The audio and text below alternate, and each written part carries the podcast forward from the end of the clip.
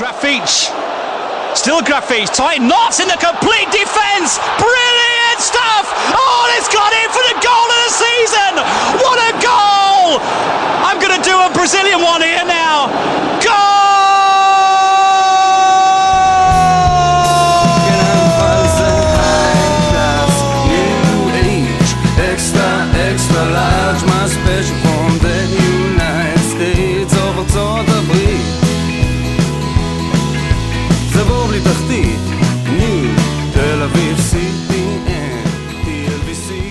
ברוכים הבאים לעוד פרק של פודקאסט הפודיום כאן. ויטל אבחה שבכיכר המדינה לדור הופמן. איזה טיזר הבאת פה. אינטר דונטו. כן. הפרק בשיתוף החברים שלנו בביר בזאר. הופמן שישב מולי, איתי, אתה כבר הזמנת לפני שבוע, אתה, אתה, אתה שלג דשתקד, אתה יטריות בירה ישנות, נגמר? איתי יזמין שוב, הופמן, אתמול אליך הגיע הביתה. כן, עשיתי דרמה. ספר על החוויה. עשיתי דרמה, התקשרתי לך, אני מזמין, ב... אני מצפה שזה יגיע תוך דקה בערך, כן. לא, אין לי סבלנות לכלום. כן. שלחתי לך הודעות, מה קורה, מה קורה, מה קורה, ותוך תוך כדי מגיע שליח, כן. אה, שמיניה. נו. או הרפתקה, ככה קוראים לשמינייה הזאת. כן, למארז. ו... שוב, אופה ו... לא הזמין מארז, תעשו טוב, אבל הוא עדיין הקיש קוד קופון הפודיום, כן. וקיבל הנחה. הנחה. אז איך היה? זה יפה מאוד, טעים מאוד, יפה מאוד, קודם כל זה יפה. כן. זה יפה, כן. זה מגרה אותך. אנחנו צריכים, אנחנו צריכים לגנוב את המעצב הגרפי. אז לקחתי את האינטר דונטו, כן. שזה לימון, סוג כן, של לימון, לימון איטלקי, לימון שלו, אחלה, פגז, נרדמתי מאוד מהר אחר כך. אז ביר בזאר. ובאתי לפה בכוחות. מבצעים משלוח בירות קראפט ישראליות לכל מקום בארץ. לא משנה איפה אתם גרים, אפילו בחולון. ללא דמי משלוח, הפרימיום של הבירות, חומרי גלם איכותיים בלבד, בישול בתנאים הטובים ביותר. אני טעמתי, עכשיו גם הופמן טעם, אז נסו בעצמכם. יש לנו גם מארז משלנו, שנקרא תעשו טוב, הפודיום. מארז שמונה ושתים עשרה בירות. אתם יכולים, זה הבירות שאני בחרתי. אגב, אם מישהו הזמין אותו בתקופת הקורונה, אז היו קצת חסרות בירות שאני בחרתי, עכשיו זה ממש הבירות שבחרתי, אז אין לי תירוצים. אה, כמובן שלא משנה איזה מארז אתם מזמינים, קוד קופון, הפודיום, נותן לכם עשרה אחוזים הנחה, בנוסף למשלוח החינם. אה, אגב, גם בירה גלגר אני מתחיל להמליץ עליה, בנוסף לחתול שמן, שתמיד טוב לי בקיץ, ועכשיו אני רוצה לנסות את האינטר דונטו של הופמן, אז לא בטוחים בלרכוש, אז יש את מארז, אם אתם רוצים תזמינו את המארזים שאתם רוצים, קוד קופון עשרה אחוז, דמיינו שאורי אוזן אמר שנתון, ולחיים הודעת אדסטארט נוספת, אנשים עדיין שולחים הודעות, זה אמור היה להגיע לכולכם כמעט הכל, דברים, ש... דברים שקצת התאחרו זה להגיד החולצות, כי אנחנו מחכים שאתם תכתבו לנו את המידות שלכם ואת הצבעים, ועכשיו כבר תשעים ושמונה אחוז מכם החזירו, מי שעוד לא החזיר, נא להחזיר, והכל יצא ולשלוח אה, סטיקרים, ספרים של אלברמן, אה, ספר, אה, גם זהבי כבר אה, נשלחו, נזכיר לכם, אנחנו עכשיו בפרק אה, אליפויות אה, עבודות, עבודות. כן. אז שני פרקים כבר עלו, פרק אחד על הקורוניה אה, אלפיים, פרק שני על רומא, אלפיים ואחת, אני זוכר בעל פה, האם זה אלפיים ואחת, יפה, כן. וגם נגיד שהכדורגל הישראלי חזר, אז פרק עם אוזן וצדוק כבר עלה, פי. אוקיי, ויהיו עוד הפתעות ודברים בהמשך השבוע, אז שיר כבר היה, אין שיר, הופמן, אנחנו פשוט מתחילים כן. עם פרק שלוש בסדרה, וולפסבורג. כן, קודם כל רק נבהיר שזו האלופה האחרונה בגרמניה שאינה ביירן או דורטמונד, והסיפור שלה מדהים, ומה שעוד יותר מדהים, שאם ניקח את העונה הזאתי, אחורה, קצת, לנקודת האמצע, פגרת החורף, בואכה מחזור מספר שבע עשרה, וולפסבורג דורגה במקום התשיעי, בעונה הזאת. עכשיו אני בטוח שאין אף בר דעת, אה, או אדם עם שכל במוחו, בראשו, שהיה שם כסף שהיא תיקח אליפות בעונה הזאת, ואכן היא לא לקחה. אבל, לפני שתים עשרה שנים, עונת אלפיים ושמונה תשע, וולפסבורג הגיע לנקודת האמצע, במקום התשיעי. מה קרה אחר כך? אלוהים יודע, ושני שחקנים שאהבו לשים את הכדור ברשת. כן, הם גם יודעים. הם גם יודעים. אחד מהם כבר שמעתם בטיזר שלנו, השני נגיע אליו עוד מעט, אבל בואו נתחיל לספר קצת על, ה... על העונה הזאת, כלומר, מי היו שם, שמות אדירים, קבוצות אדירות, היו גם כמה ישראלים באותה עונה בבונדסליגה, וכמובן שמי שהגיע לעונה הזו כאלופה, זו הייתה ביירן מינכן, שהחזיר על עצמה את האליפות, שטוטגרד זכתה עונה אחת קודם לכן, אבל היו, היו הרבה שינויים גדולים במבנה של הקבוצה הזאת בקיץ, קודם כל אוטמר ריצפלד שהיה מאמן שלה, עזב לנבחרת שוויץ, הגיע יורגן קלינסמן, ועוד יותר חשוב, אני חושב, זה אוליבר קאן, הודיע על פרישה באותה עונה, ומי שנכנס לשער היה מיכאל רנסינג. הקפטן היה מרק ון בומל, אחרי שאוליבר קאן הלך. עכשיו אנחנו מדברים על ביירן מינכן עם לוסיו, דמיצ'ליס האגדי, שאם יש, אתה יודע, יש, תקציר, יש שם תקצירים של, ה, של העונה הזאת, אז כל משחק הוא עושה איזה פנדל, איזה כרטיס אדום, להנאתו, פיליפ לם היה שם, ריברי, זה רוברטו, שוויינשטיינגר, לוקה טוני, בחוד, פודולסקי, קלוזה, והיה שם גם איזה ילד אחד, תומס מולר, לא כל כך שיחק, אה, על הספסל, חוסה סוסה, ארגנטינאי. הוא עוד יקבל הזדמנות. וטימבורובסקי, כן, תומס מולר עוד יקבל. עכשיו, מי שעוד הגיע לעונה הזאת עם ציפיות ו- ותקוות לעשות משהו, היא ורדר ברמן, שעונה קודם לכן סיימה במקום השני, כמובן שתומס שף היה על הקווים, ממנו אותה הרבה מאוד שנים באותה תקופה, גם הסגל, לא רע בכלל, תקשיבו לשמות, טים ויזה בשער, שהוא היום אגב מתאבק. כן, נראה לי אפילו כבר אחרי הקריירה הזאת, לא יודע משהו קרה. בחור מאוד חזק. הספיק לדחוף עוד קריירה שם. מרטסה, קרנלדו בהגנה, מסוטוזיל, טורסטן פרינגס, דייגו, הברזילאי בעונת סיאז, בהתקפה קלאודיו פיסארו, מרקוס רוזנברג, הרבה ציפיות, למרות הציפיות, ולמרות שהגיע באותו עונה לגמר גביע וופא, הפסידה שם לשכתר, זה לא הלך לה, והיא סיימה, תסיים את העונה הזאת במקום העשירי. שלקה, שעונה קודם לכם סיימה במקום השלישי, רצתה להאמין שאפשר ללכת צעד אחד קדימה, מי שהיה מאמן של אמיר קוסלומקה הלך, הגיע פרד רוטן. יהיו פה כמה מיודענו, אני חושב, בדבר הזה, הגיע מטוונטה. עד עכשיו כל הרפרנסים קשורים למכבי חיפה, כל שלושתם. נכון. ג'פרסון פרפן, מיודענו, סתם, נרכש מהאינדובן. כל אחד הוא עכשיו מיודענו. נרכש מהאינדובן עשרה מיליון, היה שמענו אל נויר, רפיניה, רקיטיץ', הובדס, אלטינטופ, קורני, קווין קורני, ולמרבה הפלא, גם שלקה לא הצליחה וסיימה במקום השמיני, אז אתה שואל את עצמך, אוקיי, אז מי נתן פייט מלבד ביירן מינכן? אז היו שתי קבוצות ענק שכבר לא בבונדסליגה. כרגע במאבקי עלייה חזרה שטוטגרט, שאמרנו שזכתה שנתיים קודם לכן באליפות, מרקוס באבל היה אז המאמן, החליף את ארמין פה, שהוביל אותה לתואר, שיחקה כדורגל מצוין, ינס למן, היה השוער שלה, בינתיים כל השוערים אגדות. חליט בולרוז היה שם, סמיך דירה, תומס היצלסברגר בהתקפה, קקאו, שזה השם הכי טוב שיש לכדורגלן אי פעם, ומריו גומז, שהיה כוכב על באותה עונה, וואו. אנחנו נדבר עליו עוד בהמשך. המבורג עם מרטיניול ההולנדי, הגיע במקום הופ סטיבנס, שהוא קצת מיודענו אגב, כן. מכל מיני רדבולים, בנה קבוצה שם שהגיעה עד לחצי גמר גביע וופא, הפסידה לוורדר ברמן, ג'רום בואטנג הצעיר היה שם, וקרואטים, איביצה אוליץ', מלאדן פטריץ', פאולו גררו, מרסל יאנסן, היו שם אחלה שחקנים, היה גם הרטה ברלין של לוסיאן פאבר, היום מאמן דורטמונד, כן? אנדרי וורונין, פנטליץ', שני שחקנים עם שיער ארוך, היו שם רפאל הברזילאי המצוין, ארנה פרידריך, הרבה מאוד שחקנים טובים, ברוסיה דורטמונד, שאלים כולם בטח איפה היא, עונה קודם היא סיימה במקום ה-שלוש עשרה, בדיוק החליפה בקיץ הזה את המאמן שלה, תומאס דול, ביורגן קלופ. זו הייתה... מיודענו לגמרי. ממש, זו הייתה העונה הראשונה שלו, והיה לה סגל שאתה מסתכל עליו לעומת הסגל היום, ואתה אומר, אוקיי, זה לא אותו דבר, היה רומן ויידנפלר בשאר, הומלס, שמלצר, סובוטיץ', קובה בלז'יקובסקי, אבל גם קווין פרינס בואטנג, נורי שהין היה הכוכב אז בקישור, בהתקפה, כן, החלוצים, אתה מדבר היום על ארלינג הולנד כאלה וסנצ'ו, אז היה אלכסנדר פריי, נלסון האדו ולדס הפרגוואי, מוחמד זידן, זה פחות או יותר מה שהיה שם, היא תסיים בעונה הזאת במקום השישי, אחר כך חמישי, ואז פעמיים באליפות. והייתה עוד קבוצה אחת, שהסתובבה שם, נגיע אליה בהמשך. אופה. וכבר הזכרנו, ברוסיה מנשנגלדבך, עם שני ישראלים. מיודענו. מיודענו, לישראליאן, כן.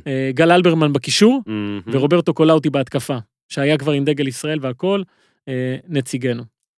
על וולפסבורג, אף אחד לא דיבר לא. בתחילת העונה הזאת, בטח ובטח שאף אחד לא סימן אותו כמועמדת לאליפות, לא עולה מקום אחת, שתיים, שלוש, ספק אם ל-ארבע, חמש. זו קבוצה שרק ב-אלף תשע מאות תשעים ושמונה, כלומר עשר שנים קודם לכן, הפילה לבונדסליגה לראשונה בתולדותיה. עכשיו, מה שכולם חשבו שהעונה שהייתה קודם לכן, זאת העונה ההיסטורית של הקבוצה הזאת, כשעם פליקס מאגט על הקווים, הוא הגיע מביירן מינכן, זכה איתה פעמיים בדאבל, היה מאמן מאוד מוערך, עם שיטת משחק מאוד טרקה טרקה בספרדית. משחקים, תוקפים, רצים, סיימה אז במקום החמישי, שזה היה המקום הגבוה בתולדותיה. עונה קודם לכן, מקום חמישי, וולפסבורג, עשר שנים בבונדסליגה, מקום חמישי, פגז. בקיץ הזה, היא מבצעת כמה רכישות, ששתיים מהן יהיו מאוד מאוד קריטיות. קריסטיאן זקרדו מגיע מפלרמו כדי לחזק את ההגנה, ויחד איתו הוא משכנע את אנדריה ברצלי, להגיע גם. כן. עכשיו, ברצלי היה סיפור מאוד מעניין, כי... חילטר בסנדק. בדיוק. אז הוא, בקיץ הזה, היה אמור לעבור לפיורנטינה, הוא מאוד רצה לעבור לפיורנטינה, וזה היה החלום שלו, אבל היו שם בעיות של כספים, הוא אפילו הסכים להוריד קצת מהדרישות שלו כדי להגיע לשם, אבל עדיין הפער היה גדול מדי, זה התפוצץ, ומי שקפצה על המציאה, וזו וואחד מציאה הייתה בסופו של דבר, זו הייתה וולפסבורג, שילמה משהו כמו ארבעה עשר מיליון יורו, על בלם איטלקי צעיר, שיהפוך להיות העוגן שלה בהגנה, ומי שעוד מצטרף באותו קיץ, זווזדן מיסימוביץ', שמגיע מנירנברג, שבדיוק ירדה ליגה, קשר בוסני, אני בספק אם הם דמיינו שהאיש הזה ייתן להם את מה שהוא נתן להם. כן. עכשיו, בואו נעבור ככה זריז על ההרכב הפותח ברוב המשחקים של, של אותה עונה, פליקס מגה המאמן, בשער דייגו בנאליו, שוער שוויצרי, אז הוא היה בן עשרים וארבע, הגיע בינואר של שנה קודם לכן, שיחק בנציונל הפורטוגלית, פספס רק שלושה משחקים כל העונה, היום אגב הוא במונקו, מסתובב לו. בהגנה, אז אמרנו, הגיע אה, זקרדו, אבל היה שם גם אה, פטר פקריק הצ'כי, שהגיע מז'ילינה בינואר, ונכנס באמצע העונה להרכב. בחלק השני של העונה, שאנחנו נדבר עליו רבות, הוא בעצם היה המגן הימני, אה, היום הוא בהרטה ברלין. בלמים, אנדריה ברצלי, שלא פספס דקה אחת בליגה בכל העונה הזאת. דקה אחת, שלושים וארבעה משחקים, שיחק את כולם, לא הוחלף, לא נפצע, לא קיבל צהובים, לא קיבל אדומים, שיחק את כל העונה הזאת, אה, והיה מדהים. אה, היו שם בהגנה גם את יאן שימונה, כזה בלם צ'כי די אלמוני, שיחק רוב המשחקים, היום הוא בוושש ההונגרית. מגן שמאלי, מרסל שייפר, אה, שהגיע לקבוצה עונה אחת קודם לכן, שיחק עשר שנים בוולפסבורג, אה, פרש ממשחק לפני שנתיים, והיום הוא המנהל המקצועי. נכון או לא? Mm-hmm. בקישור האחורי, היה ג'וסווה, ברזילאי, שהגיע שנה אחת קודם מסאו פאולו, היה הקפטן של הקבוצה הזו, הגיע גם לנבחרת ברזיל בזכות מה שהוא עשה בוולפסבורג, שיחק שש שנים, וזאת הייתה הקבוצה האירופית היחידה שלו, חוץ מזה, ברזיל. קריסטיאן גנטנר, שהגיע משטוטגרט, עונה אחת קודם לכן, היה בהתחלה בהשאלה, אחר כך רכשו אותו, בורג מרכזי באליפות הזאת, היום אפשר למצוא אותו באוניון ברלין. כן. סשה ריטר, הגיע, שמות שאנשים, אני מניח, עוד לא אומרים, אה, וואלק. סשה ריטר. כן, הגיע מפרייבורג, עונה אחת קודם לכן, שיחק קשר, מגן ימני כשצריך, סתם חורים, כן, פרש, פרש בעונה פרש. שברה. שלקה. אשקן דג'אגה, קשר איראני, שהגיע מהרטה ברלין, עונה אחת קודם לכן, היה מצוין בעונת האליפות, היה לו שם סיפורים שקשורים למיודענו, Uh, היום הוא משחק בקבוצות של בבגול, טרקטור סאזי כאלה. Okay. אגב, הוא uh, בבגול מחזיק באחוזים, אחוזי כן. מיעוט. Uh, עכשיו היה שם בקישור, אמרנו, זווזדן מיסימוביץ', עוד שיחקו ריקרדו קוסטה, uh, שעשה עבודה מצוינת בהגנה, מקוטו הסבה, uh, קיובי גם היה, ברזילאי, ושני חלוצים. נגיע אליהם. העונה עצמה. מתחיל העונה הראשונה, מחזור מספר אחד, וולפסבורג מארחת את קלן, ומנצחת שתיים אחת. הכובשים, גנטנר ומיסימוביץ', שהופכים פיגור אחת אפס לניצחון שתיים אחת. התחיל טוב. התחיל מצוין. ואז? ואז מגיע רצף הזוי, למדי, לדעתי. כאילו אם אתה, כאילו יכלנו נגיד לעשות במד מקביל, כאילו נגיד פרק על איך הם התרסקו, נכון? איך כאילו גם העונה הזאת זה לא הצליח? זה לא להאמין מה שקרה שם. רצף הזוי של שלושה משחקים רצופים, שמסתיימים ב-שתיים שתיים. מול בוחום, היא חוזרת מ-שתיים אפס. מול איינטראכט פרנקפורט, מפגרת אחת אפס. עולה ליתרון, מסתיים שתיים שתיים, מול הרטה ברלין, שער שוויון בדקה ה-תשעים, ואנחנו שוב ב-שתיים שתיים. זאת אומרת, ארבעה מחזורים עברו, ניצחון, שלוש תוצאות תיקו. מחזור חמישי, וולפסבורג מארחת את המבורג. עונה קודם לכן, וולפסבורג רוכשת מלמן הצרפתית, חלוץ ברזילאי מוכשר, אבל בן עשרים ושמונה כבר, בלי שום הצלחה גדולה מאחוריו, בשם גרפיץ'. גרפיץ'. כן. הברזילאים, לטענתו, קראו לו גרפיטי, גרפיטה, גרפייט, כל השמות הם הצליחו להוות לו. זה הולך להיות עכשיו, זה הולך להיות פרק שאנחנו נקבל את ההודעות האלה, למה ככה, למה ככה, בואו רק נגיד שהמדיניות שלנו, אגב, היא בדרך כלל לא אכפת לנו, כן? לא אכפת לנו. אנחנו נבחר שם, ואנחנו נגיד אותו, בוא אתה תבחר, וככה נקרא לו בפרק הזה, ושוב אנחנו אומרים, אתם יכולים לשלוח לנו הודעות על הכל, עם תעתיקים וזה, פשוט לא אכפת לנו, אז סבבה. לי תמיד אכפת, אגב, כל שידור שאני עושה, רגע, לא לא אכפת לי לברר, מרגע שאנחנו מחליטים בפרק איך קוראים לו, אנחנו נקרא לו ככה, זאת הכוונה שלי. אז ראיתי הרבה מאוד כתבות איתו, רעיונות איתו, השם בברזיל הוא כמובן גרפיץ', ככה גרפיץ'. יש כאלה, גם הבחור שדיברנו איתו, ששמעתי לך הקלטה, אז הוא קצת אומר כזה... כן, הסוף הוא כזה, כן, גרפיץ'. יש כאלה שנותנים כזה קצת כינוח. נכון. אגב, במונדיאל בברזיל, שהיינו, במונדיאל שהיינו ברוסיה ביחד, אז כל פעם שהיינו במסיבת עיתונאים של צ'יצ'ה, טיטה, צ'יצ'ה, טיטה, כל עיתונאי... אתם יודעים מי אתם. קורא לו אחרת. אוקיי. אז היה שם את השחקן הזה שהגיע עונה קודם לכן, היה בן עשרים ושמונה, שקראו לו גרפיץ'. עכשיו, הוא נולד בעיר קטנה במדינת סאו פאולו, למשפחה מאוד ענייה. וזה בן אדם שכשהיה בן עשרים ואחת, הכסף שהוא הרוויח היה ממחירת תיקים מדלת לדלת. הוא היה מוכר תיקים, עובר בדלת, בית בית, דופק בדלת, ומנסה למכור. עכשיו, הוא סיפר שהתיקים האלה היו באיכות יותר טובה מאלה שאתה מוצא בחנויות, במחיר גבוה יותר, והייתה לו יכולת לשכנע הרבה מאוד אנשים לקנות את התיק שלו, ש... שהיה כנראה יותר טוב, אבל מי שדופק לך בדלת ומוכר לך תיק, אתה לא מאמין. תיקי טקה. עכשיו, מה שהוא לא הצליח לשכנע, זה את הרבה מאוד אנשים, שכדורגל זה היעד שלו בחיים. כן.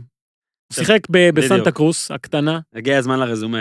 והיה סביר יחסית, למרות שהקבוצה הזאת ירדה ליגה, ובגלל שהוא היה סביר, גרמיו, שקבוצה מאוד גדולה, שמה עליו עין, רכשה אותו, אבל במקום שיפרוץ ויהפוך לכוכב, הייתה נפילה ענקית, הוא נפצע, לא הבקיע אפילו גול אחד בגרמיו, שוחרר, וב-אלפיים ושלוש, אנחנו מדברים על ברזילאי, חלוץ ברזילאי בן עשרים וארבע, הוא עובר לליגה הקוריאנית. כן. בתקווה, אתה יודע, לעשות קצת כסף, אולי, לא יודע, שם מישהו ישים לב, אלא שגם שם, זה לא עובד, הבן אדם, כן. כאילו אחרי חצי שנה, אפס גולים. חוז, אפס גולים חוזר לברזיל, כדי לנסות להתחיל מההתחלה. אניאנג אלג'י צ'יטאס. זה השם שלו, אניאנג אלג'י צ'יטאס, בקוריאה, זו הקבוצה. אז אחרי בלגן משפטי בנוגע למי מחזיק בכלל בזכויות שלו, היה שם סנטה קרוס, גרמיו, כל הקבוצות האלה, גרפיץ' נוחת בגויאס, עוד קבוצה מהפינות הנידחות של ברזיל, ולטענתו שם הוא נולד מחדש ככדורגלן. הקבוצה מסיימת במקום התשיעי בברזיל, ראו שזה מטורף בשביל קבוצה שהיא לא מהערים הגדולות, או לא אחת הקבוצות הגדולות, הוא כובש שנים עשר שערים, ובסיום העונה הזאת מגיע לסאו פאולו, אחת מהשש הגדולות, של הכדורגל הברזילאי, ושם הוא מיד עולה לכותרות, אבל לא בגלל כדורגל. קודם כל לא בגלל כדורגל. משחק בליברטדורס מול קילמס הארגנטינאית. מתווכח שם עם כמה שחקנים ארגנטינאים, ולטענתו, אחד מהם, לאנדרו דה סבתו, קורא לעברו קריאות גזעניות במשחק. גרפיץ' דוחף אותו, השופט מוציא לו אדום, ובדרך לחדר ההלבשה, הוא רואה שם שוטרים ברזילאים, מספר להם את הסיפור, הם עולים למגרש ו... מורידים את דה סבתו, ומכניסים אותו למעצר.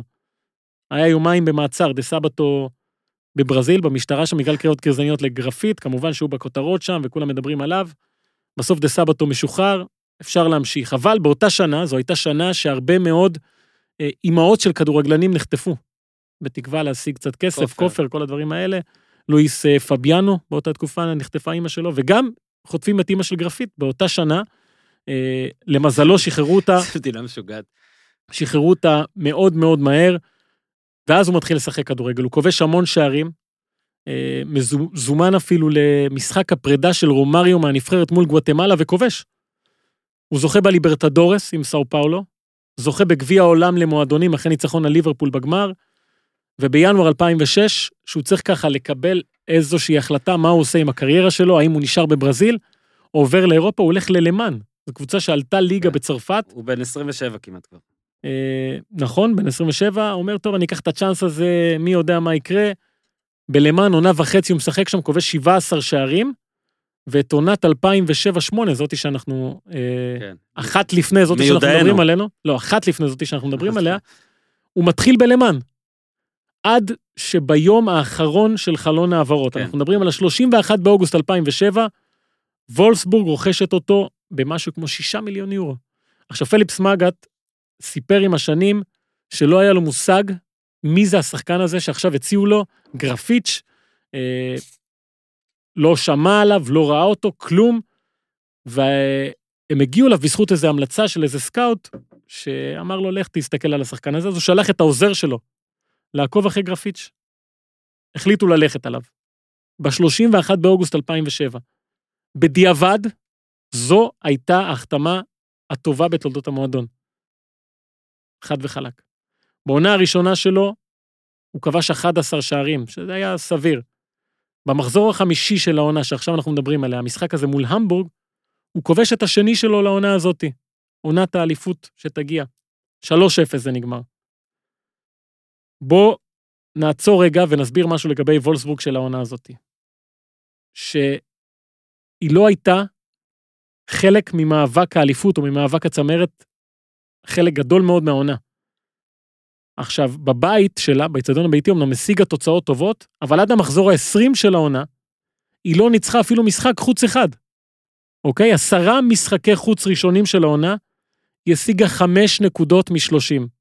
עכשיו, אני לא בדקתי כמובן, אני בספק, אם יש אלופה אחת, בשלושים שנה האחרונות, שהיה לה מאזן כזה, נוראי, בחצי העונה, אה, הראשונה של העונה.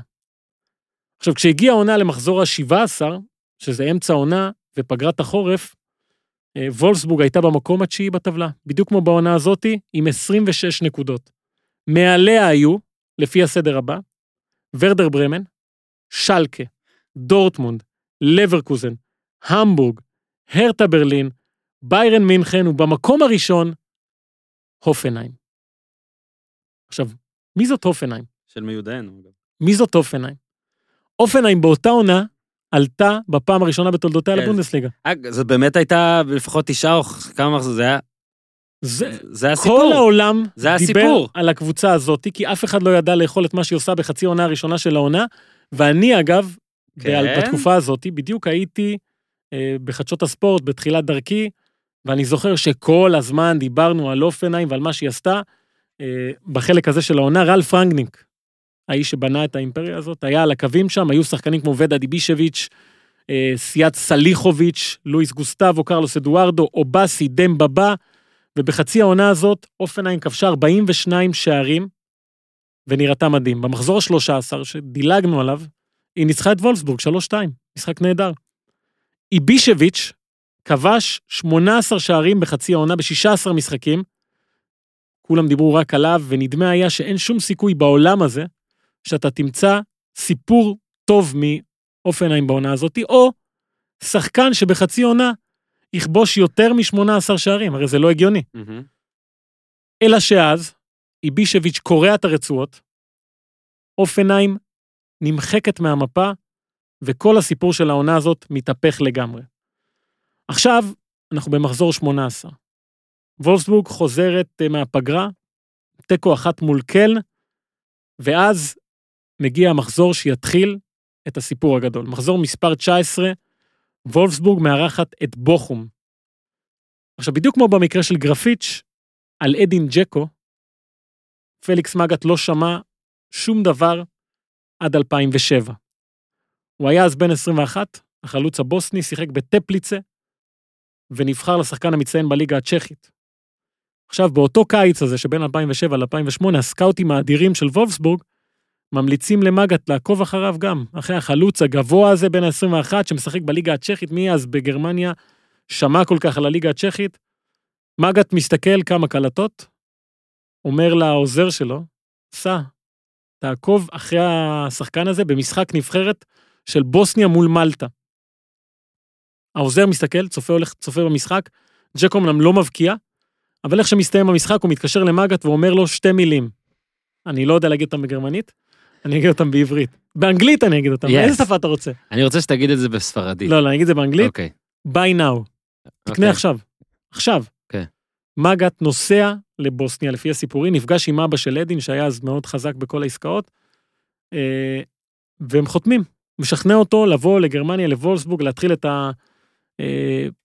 הרפתקה האירופית שלו, ארבעה מיליון יורו, זה הסכום, בעונה הראשונה שלו, הוא כובש שמונה שערים סולידיים לחלוטין, ובחצי הראשון של העונה הזאת, שאנחנו מדברים עליה, הוא היה עוד יותר שקט, וכבש ארבעה שערים. בחצי עונה. בסדר. כן. לא משהו. ארבעה אבל... שערים בחצי עונה, ארבעה שערים. סנדרלנד תילי די מטיריאל. ארבעה שערים ב-שבעה עשר משחקים. אני רוצה שהמספר הזה ישקע. כן. הוא שיחק שבעה עשר משחקים כחלוץ by now, כבש ארבעה, תזכרו. יפה. עכשיו, זה כמו... לא טוב, כן. תזכרו את זה. כמו במקרה של וולפסבורג, אף אחד לא ציפה מג'קו לעשות את מה שעושה בחצי השני לא, של העונה. אף אחד לא ציפה. עכשיו, יש במרתון, כל מי שרץ מרתון, יש, השאיפה הכי גדולה של רץ מרתון, היא להשיג משהו שנקרא נגטיב ספליט. מה זה נגטיב ספליט? זה שהחצי השני שלך מהיר יותר מהחצי הראשון. כן. זה אומר ששמרת כוחות, שבאת מוכן, שהתאמנת טוב, ושעשית את העבודה שלך כמו שצריך. עכשיו, מה שוולפסבורג וג'קו עשו בחצי השני של העונה, זה נגטיב ספליט הטוב בהיסטוריה של הכדורגל.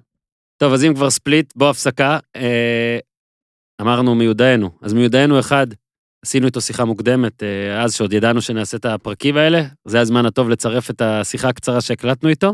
אז אה, גל אלברמן שיחק בבורוסיה מינשט גלדבך, באותה עונה. אהלן מיסטר אלברמן. שלום. הופמן ואני כאן. מקליטים פרק על האליפות של וולפסבורג, ואנחנו צריכים סקאוטינג על העבר. אז שיחקת לגדם פעמיים. כן. אה, הופמן בדיוק גם סיפר, אנחנו עדיין בשלב שהם רק מתרוממים, אבל כשהם פגשו אתכם, זה נראה לי הם כבר היו, בוא נגיד, אה, טוב, נגבר שלוש אפס בראשון, לא? בראשון, כן, אבל אני רוצה שתספר, הרי במחזור העשירי פגשתם אותם. מישהו דיבר אז על וולפסבורג, או שכולם דיברו על אופנהיים, אם אתה זוכר? האמת שאופנהיים, אני זוכר שעשו סיבוב ראשון פסיכי באותה שנה, אפילו עוד לא היה להם ניסיון ביתים, הם שיחקו באצטדיון מאולתר, ואנחנו היינו בעונה חלשה למדי, הפסדנו גם לאופנהיים בחוץ, ויצאנו לוולפסבורג, הם כבר היו בפורמה טובה, הגענו יחסית עם מאמן חדש, הטיל עליי את המשימה בלתי נשכחת, ללוות את ניסימוביץ' גם לשירותים, אז זה לא בדיוק עזר. תוך כדי המשחק הזה, מסימוביץ' לקח אותי לאיזה טיול, איבדתי אותו, עברתי לשמור על שחקן אחר, ומהבלבול גרמתי גם לפנדל, שבסופו של דבר חרץ את תוצאת המשחק. ומאז כן, אני חושב שמלאחר פגרת החורף, אני חושב שגם היה להם באיזשהו שלב, משחק העונה מול ביירן עם הגול המפורסם של גרפיץ' שבאמת זה היה הרגע שבאמת הבינו אנשים שוואו וולפסבורג יכול לעשות את זה.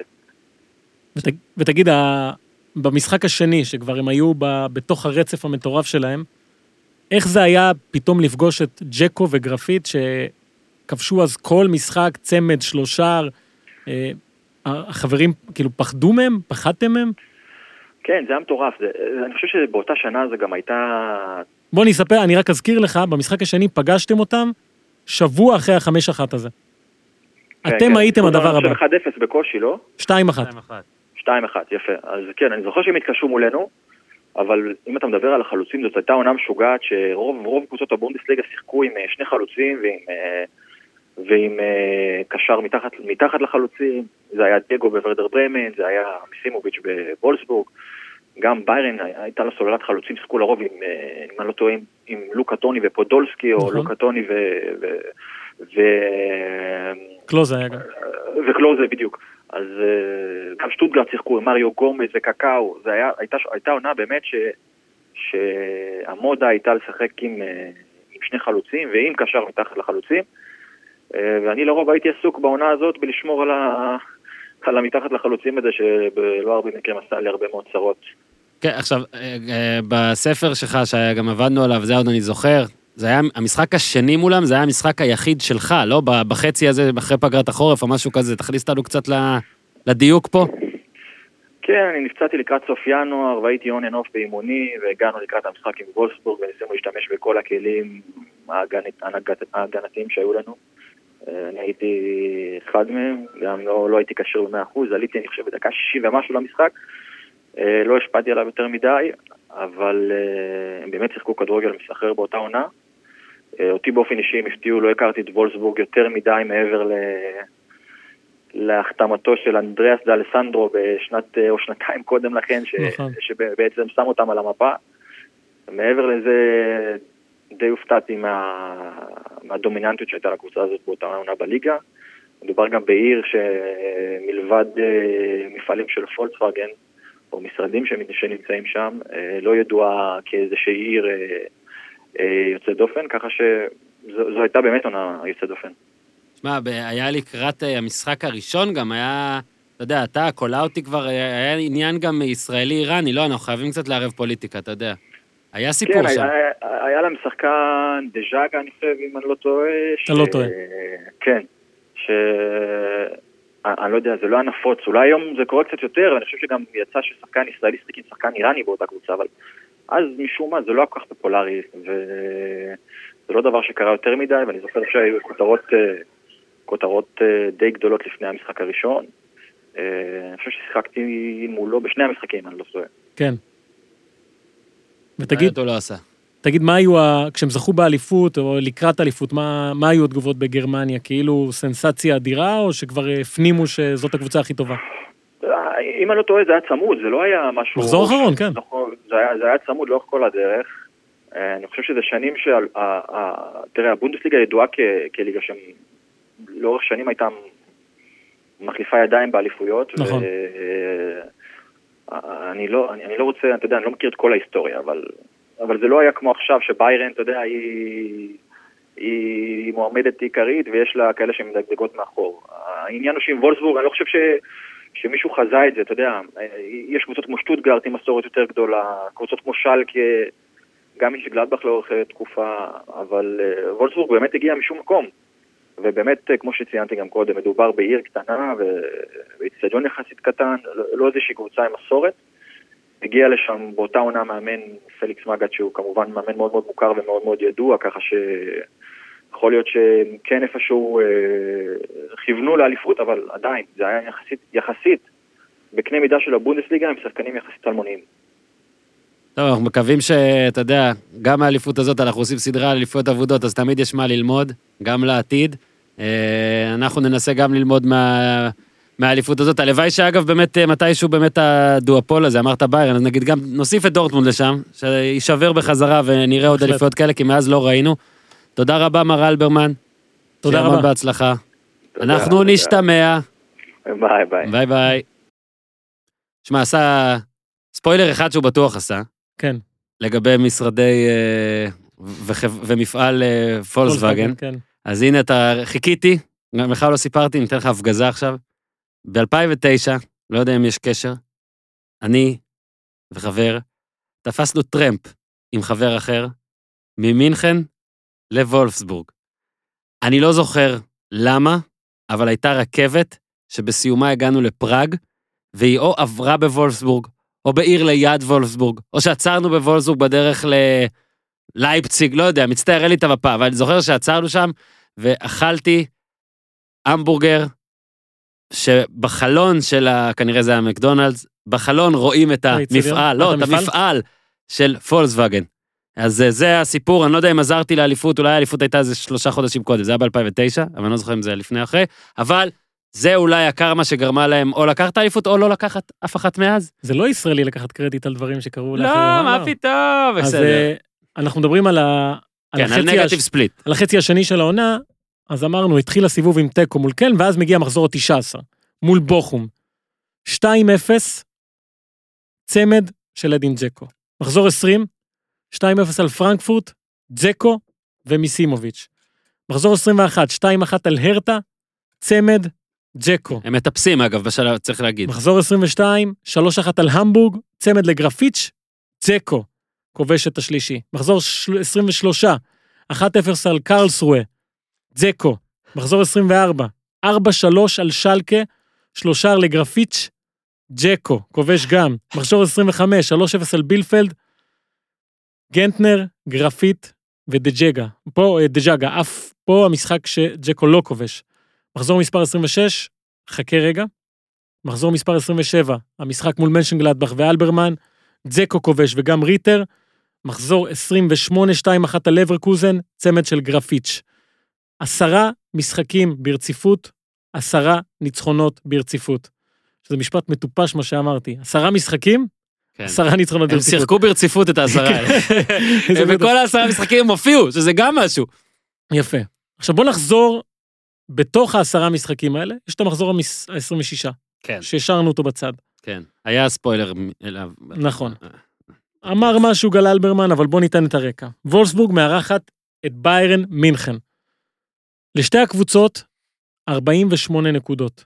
מקום שתיים שלוש, כשראשונה היא הרטה ברלין. שתי הקבוצות, וולפסבורג וביירן מינכן, כבשו חמישים ושלושה שערים עד אותו משחק. שתיהן ספגו שלושים ואחד שערים. שתיהן ניצחו ארבעה עשר משחקים, שתיהן עשו שישה משחקים סיימו בטקו, שתיהן הפסידו חמישה משחקים.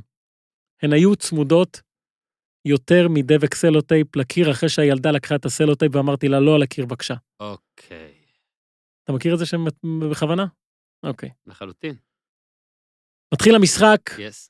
צמוד, קשוח, ברור לכולם שזה משחק מכונן, דקה ארבעים וארבע של המחצית הראשונה כמובן, גנטנר נוגח אחת אפס מכדור קרן.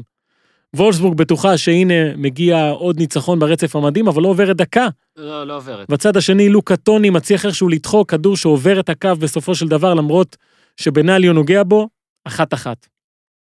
ואז... מעניין מה מאמן, מה מגת אמר לחלוציו בהפסקה. לא ברור, אבל כמו כל העונה הזאת של וולפסבורג, הגיעה המחצית השנייה. שזה... נגטיב ספליט. נגטיב ספליט. דקה שישים ושלוש, שייפר מוסר לג'קו, שתיים אחת, כדור גדול של שייפר. דקה שישים וחמש, ג'קו מקבל כדור ארוך, מ-שישה עשר מטר, בועט ברגל שמאל, מין כדור שמטה שם את טרנסינג, שלוש אחת. דקה שבעים וארבע, גרפיץ' מקבל כדור בתוך הרחבה עם הגב, מסתובב על ברנו, שהיה אז הבלם, והסיפור שלו אחרי זה הסתבך עוד יותר, ששרף את הבית שלו. משחק נוראי של ברנו, ארבע אחת, אבל זה לא היה השער המשפיל ביותר, וזה לא היה הגול הגדול ביותר, כי אז הגיעה דקה שבעים ושבע. אני יכול לנסות לעשות את זה? תן. שמענו בטיזר את השדר. בוא תתאר, אולי, אולי תשדר את זה. לא, לא, זה לשדר את זה. גרפיץ' מקבל את הכדור בצד שמאל. זה מה שאתה עושה. מקבל את הכדור בצד שמאל של הרחבה, מתחיל לשעות לתוך הרחבה, שארבעה שחקנים פחות או יותר של... ביירן מינכן מנסים לעצור אותו, הוא מעביר מימין לשמאל, נגיעה, עובר, ואז... הוא עובר בין שניים, הוא מקבל את הכדור בקו שמאל, הוא כבר עובר בין שניים. עכשיו יש, ראיתי קטע ביוטיוב שמדברים על הגול הזה, עיתונאים וזה, ומספרים שכאילו הוא הרגיש כבר ארבע אחת. עכשיו בוא נזכיר, כאילו, זה משחק עונה. משחק עונה. אתה יודע, וארבע אחת על ביירן, והוא כאילו אומר שגרפיץ' היה לו את ההרגשה של מתי שמועדון נמצא על התחת. ככה הוא אמר את זה באנגלית. כאילו, אני מרגיש שהם, שהם נפלו. נוקאוט, כן. עכשיו אני אלך לעשות, עכשיו באמת, תקשיב, זה, אז התחלת להגיד, הוא עובר בין שניים לגמרי, ואז הוא עובר עוד שניים, ואז הרגע המדהים מבחינתי פה, זה שהוא נותן, הוא נותן, עזוב שהוא נותן עקב, כן? זה עקב כל כך חלש, חלש, כאילו, כאילו שחקני ביירן ראו במשך שמונה שניות כדור מתגלגל משישה מטרים, והם אומרים, טוב, אין לנו איך לעצור את זה. הוא זז מאוד לאט, אבל אין אפילו מה... הוא עובר ליד הנעל של כולם, במרחק של סנטימטר. חלש! בצמוד לקורה, ויש תמונה מפורסמת של רנסינג, מסתכל על הכדור, ואומר, אוקיי, זה נכנס. זה כמו איתי, זה כמו בסנוקר, שנכון... אני נגיד לא טוב בסנוקר, אז גם כשאני מכניס כדורים, זה תמיד פגזים שפשוט איך שהוא הולך, ואז אתה רואה כאילו אלה שממש טובים, באים אליך והכל, פק פק, כן. כדור מתגלגל, לאט לאט לאט. אופמן, ברשותך, זה היה בתחילת הפרק, אני רוצה לשמוע את זה שוב, אפשר? יאללה, שים. איתי, תן לנו שוב את הגול. גרפיץ', still Graffiche, tight knots in the complete defense, brilliant stuff, oh and it's got in for the goal of the season, what a goal! אולי זה אפילו קצת יותר מגול אוף דה סיזן.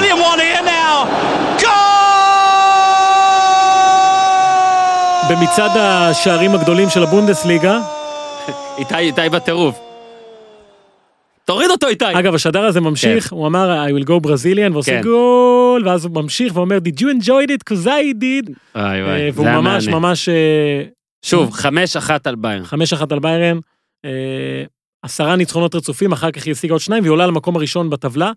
הגול הזה אגב, כמובן גול העונה, ובשערים הגדולים בבונדסליגה, הוא מקום שמונה עשרה, משהו כזה, מאוד גבוה, וזה גול בלתי נשכח, שהוא כמובן חותמת על הקריירה של גרפיץ', יותר מזה הוא לא עשה. מהגול הזה, מהעונה הזאת. אתה יודע, היו לו כמה עונות אחרי זה שהוא הבקיע מספרים, אבל כבר בליגות פחות רציניות. אחרי זה, נספר כמובן על ההמשך של הקריירה שלו ושל וולפסבורג, אבל בתקופה הזאת, עשרה משחקים, זה היה כדורגל מטורף. כמויות השערים שהיא כבשה, זה לא נורמלי, מיסימוביץ', כל מסירה שלו הפכה לגול, השילוב בין ג'קו לגרפיץ' שהיה מדהים, ופתאום היא מוצאת את עצמה במקום הראשון בטבלה.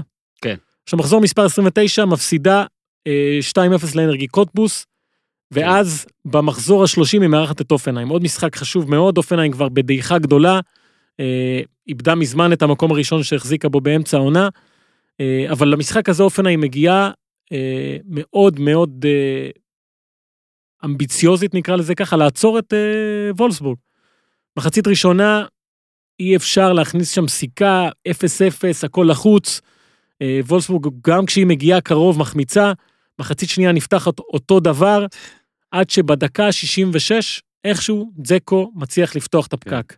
ומה שהיה מדהים עם וולפסבורג באותה תקופה, כשהפקק נפתח, הכל נשפך. השמפניה זרמה. או, רגע, תגיד את זה שוב, זה היה משפט ממש טוב שהרסתי. כשהפקק נפתח, הכל נשפך. יפה מאוד. אגב, היה שבוע... איתי, לא פוסל להוציא חולצות כאלה, איתי. היה שבוע חתונמי. חתונמי מבט ראשון. אוקיי, אוקיי. ויש את דניס. דניס זה של ברייר, של הדר? כן. חברה של נועה. אוקיי, אז היה קטע... אני יודע מה נגמר שם. רגע, היה קטע שהם הולכים להחליק על הקרח, והוא אמר כל הזמן, אני גומר על הפנים, אני גומר על הפנים. אז אתה יודע, משפטים צריכים קונוטציה, אז הכל נשפך. גם לזה אפשר להוציא חולצה. כן, אז... כן, כש... כובש בדקה שישים ושש, ואז הפקק נפתח, כי ג'קו כובש עוד אחד, ואז עוד אחד, ובסוף גרפיץ' מוסיף פנדל ונגמר ארבע אפס. כן, הקנאי. עכשיו ניתן תמונת מצב. כן, חשוב לתת תמונות מצב. וולפסבורג בדרך, במקום הראשון, משחקת מדהים, לכאורה אידיליה, הכל הולך טוב, עד שפתאום, בחמישה במאי של אותה עונה, אנחנו מדברים לקראת המחזור ה-שלושים ואחת, בין ה-שלושים ל-שלושים ואחת, דיווחים בתקשורת, רכשושים בתקשורת, מה קורה, מה קורה, פליקס מגט, לקראת סיום העונה, במהלכה, מסכם את התנאים שלו לשלקה בעונה הבאה. גם כמאמן, גם כמנהל מקצועי, מקשים איזה חלום, וזה אומר... הוא גם עושה את זה כאילו מיד אחרי... ארבע אפס אפס ארבע שלקה, בטח היה משחקי מילים של האידיוטים המקומיים. עכשיו, מה שזה אומר בעצם, שלסיום העונה, למחזורים החשובים ביותר, שמפרידים בין אליפות ראשונה בהיסטוריה, לעוד עונה שהיא תהיה מדהימה, מגיעה וולפסבורג שהמאמן שלה, והיא, כולם יודעים שהוא לא ימשיך. פשוט מטורף. אז זה היה עכשיו הסיפורים הכותרות, וכדי להוסיף חטא על פשע, במחזור שלושים ואחת, המחזור הראשון, אחרי שכולם יודעים שמגט לא ימשיך, וולפסבורג מתארחת אצל שטוטגרט. בשטוטגרט, שמענו את גל אלברמן מדבר, היו שני חלוצים, קקאו ומריו גומז, והם שיחקו מאוד מאוד התקפי, ומריו גומז היה מדהים באותה עונה, ובמשחק הזה הוא מחליט להתפוצץ על וולפסבורג, כובש רביעייה, דקה ראשונה הגול הראשון. דקה ראשונה הגול הראשון, כובש רביעייה, שטוטגרט מנצחת ארבע אחת. במקביל, ביירן מנצחת את אנרגי קוטבוס, ושוב חזרנו לנקודת ההתחלה, שתי הקבוצות עם אותו מספר נקודות. שישים נקודות. שלושה מחזורים לסיום העונה, הטבלה נראית ככה. וולפסבורג, ביירן, שישים, הרטה, חמישים ותשע, שטוטגרט, חמישים ושמונה. Mm-hmm. קיבלנו קרב מרובה. מחזור שלושים ושתיים, ביירן, הרטה, וולפסבורג, אלה משחקות ראשונות, כולן מנצחות. וולפסבורג מנצחת שלוש אפס את דורטמונד עם צמד של דזקו, ואחד של גרפיט. למחרת גם שטוטגרט מנצחת, סטטוס קוו. אגב, שלושת המחזורים האלה היו ב-אחד עשר ימים. נכון. מחזור שלושים ושלוש, כולה משחקות באותה שעה, ביירן והרטה מאבדות נקודות, מסיימות בטקו, לא אחת מול השנייה, שטוטגרט מנצחת. כמה? כמה היא ניצחה? אה, סליחה, שטוטגרט. שטוטגרט. וולפסבורג. סליחה, סליחה, עשיתי לך פזה. וולפסבורג לוקחת את הלחץ שיש עליה, ולוחצת עליו. מה זה? ושופכת גולים. חמש אפס היא מנצחת, בחוץ את הנובר. כן.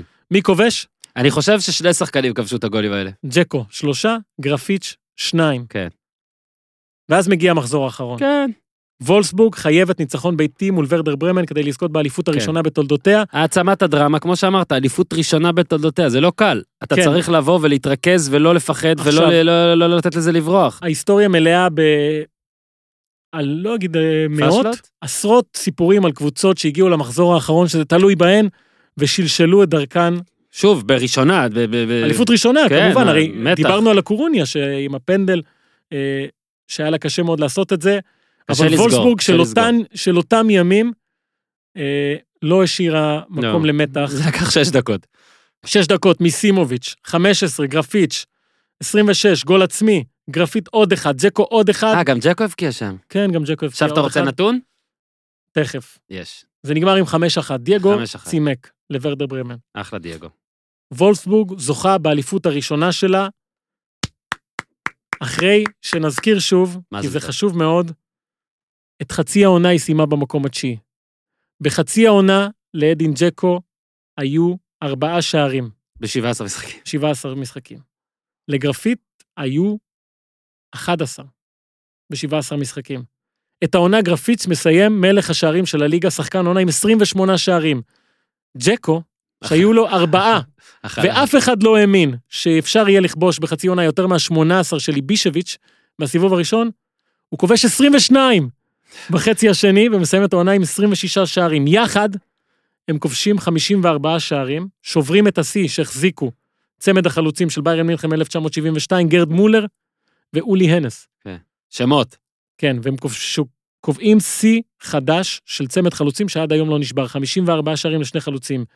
מסימוביץ' מסיים את העונה עם עשרים בישולים.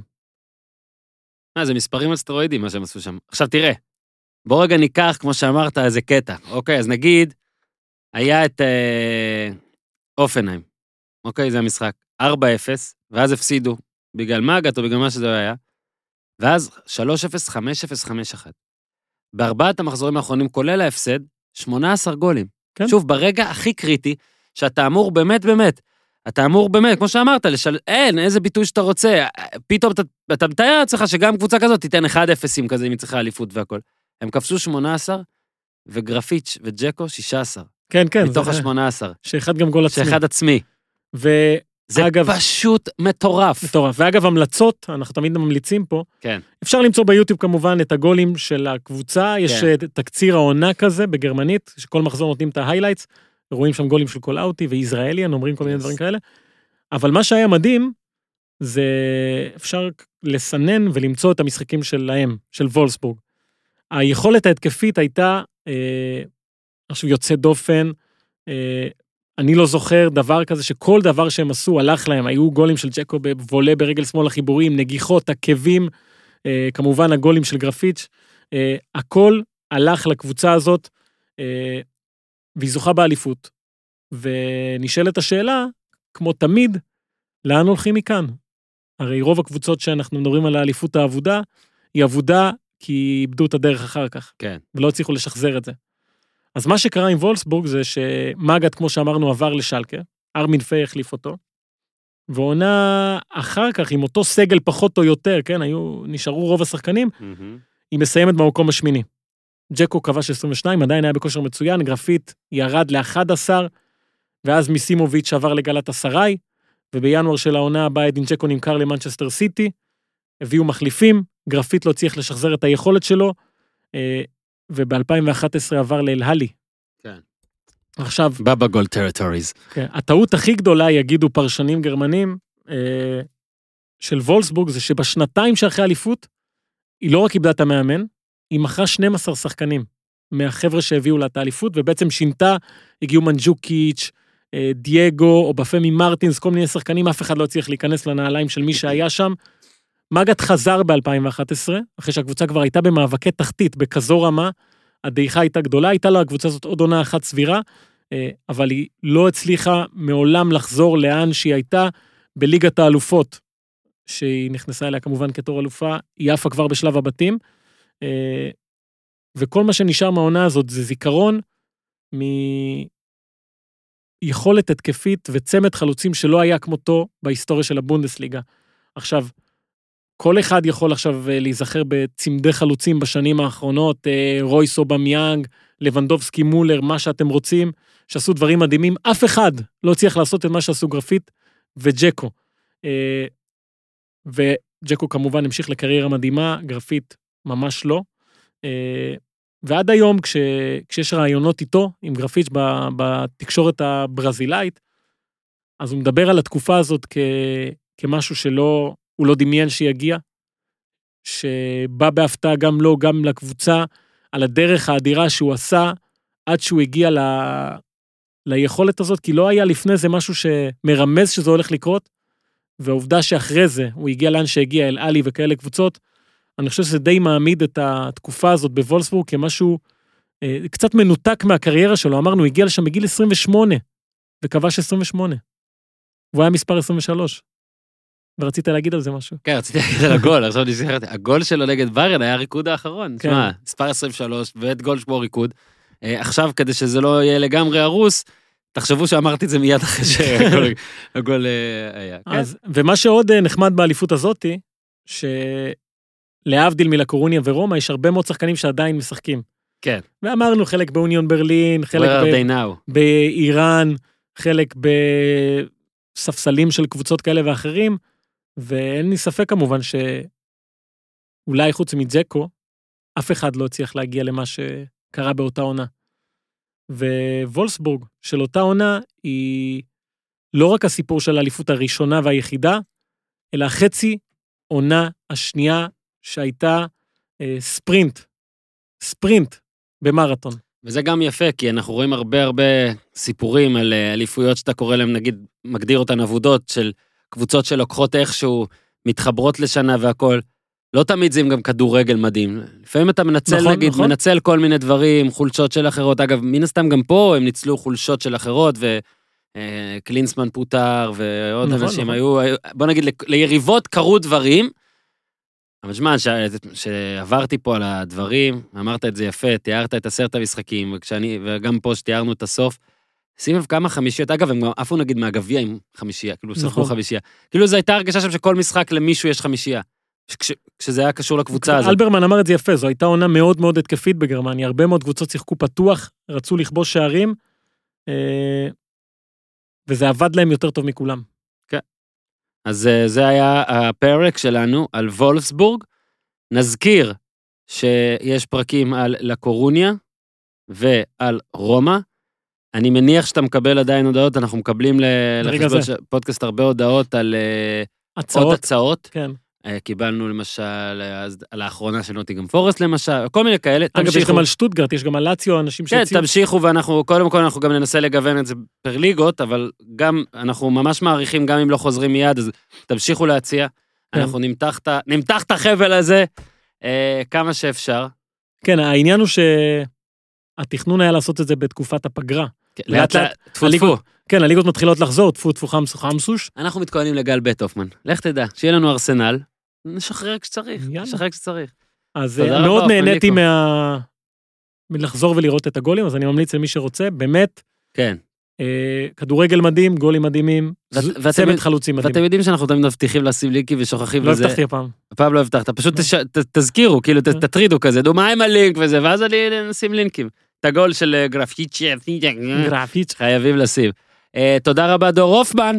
תודה לך אורין יוסיפוביץ'. תודה רבה לאיתי. ולגל אלברמן. ולגל אלברמן ולביר בזאר, ויאללה חבר'ה. יעשו טוב. יעשו טוב.